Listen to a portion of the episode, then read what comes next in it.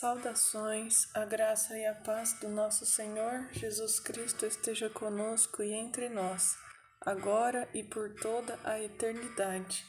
Amém. Vaidade, vaidade, o espelho da verdade. Eclesiastes 1 começa dizendo: Vaidade de vaidades diz o pregador. Vaidade de vaidades. Tudo é vaidade. E o que é vaidade? É se admirar demais, se amar demais, se cuidar demais, é fazer algo em excesso. Vaidade é ilusão. É ilusão de achar que é algo, dar muito crédito, muito valor a algo e não. O mundo tangível, o mundo dos fenômenos é vaidade. Ele vem e passa. A nossa vida é vaidade. Nosso corpo é vaidade. Ele vem e vai. Não é eterno, não é perene.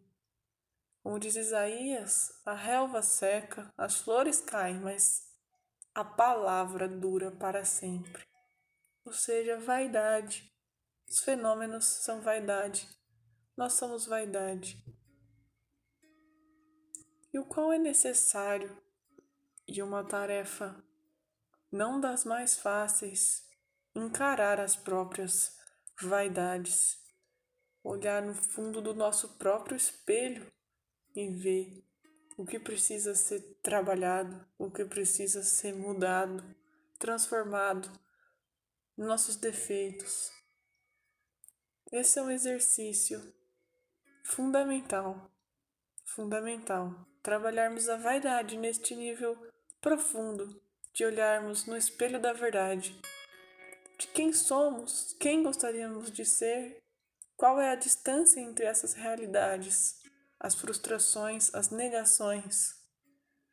Tudo isso ancorados na palavra para que o adversário não nos acuse jogando culpa, negativismo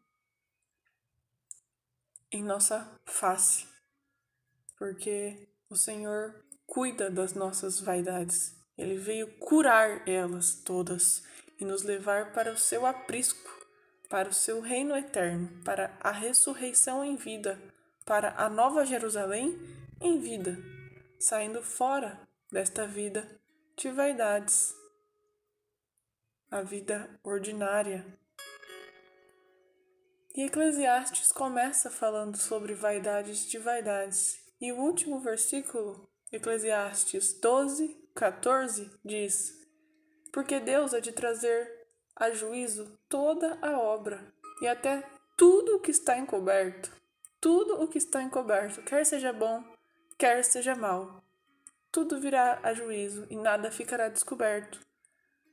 Todas as partes da nossa alma, conscientes ou inconscientes, todas as faculdades desenvolvidas ou não, toda a cognição, tudo que expressamos ou não, tudo que é inexprimível em nós, tudo isso virá a juízo, e só um é o nosso juiz. A só um foi dado a autoridade de ser juiz de toda a nossa vida, de cada pedaço da nossa alma, a Cristo Jesus.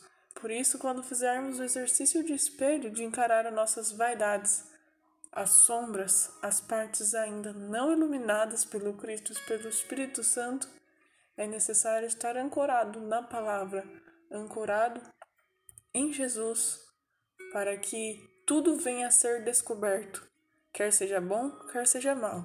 E com isso entregamos, entregarmos tudo para Deus, para não cairmos do mundo das vaidades, para sairmos do mundo das vaidades. Não ter medo de mostrar o que somos, quem somos, o que sentimos. Assim, assim o Senhor consegue trabalhar. Quando nos abrimos para nós mesmos, com sinceridade para nós, porque nada está encoberto diante dos olhos do Criador.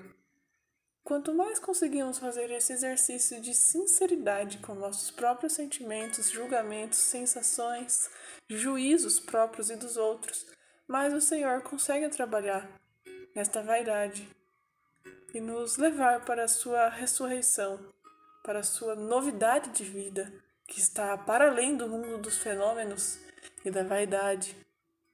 É o campo do espírito, que é inadoecível, que é inadoecível.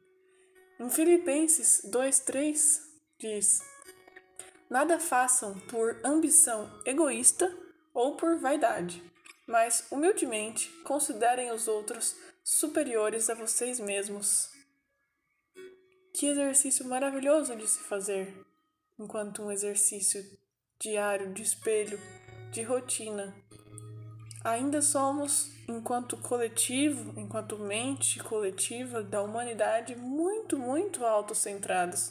Cada um busca o próprio pão, o próprio pão, a própria necessidade, a própria vontade.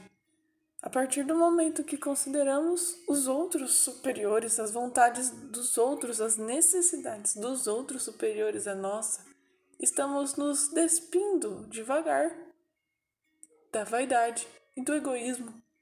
E isso nos faz muito bem, nos traz muita saúde, muitas revelações internas um exercício excelente para cultivarmos todos os dias, todos os dias. Leiam Eclesiastes. Leiam Eclesiastes, palavras de sabedoria pura, pura.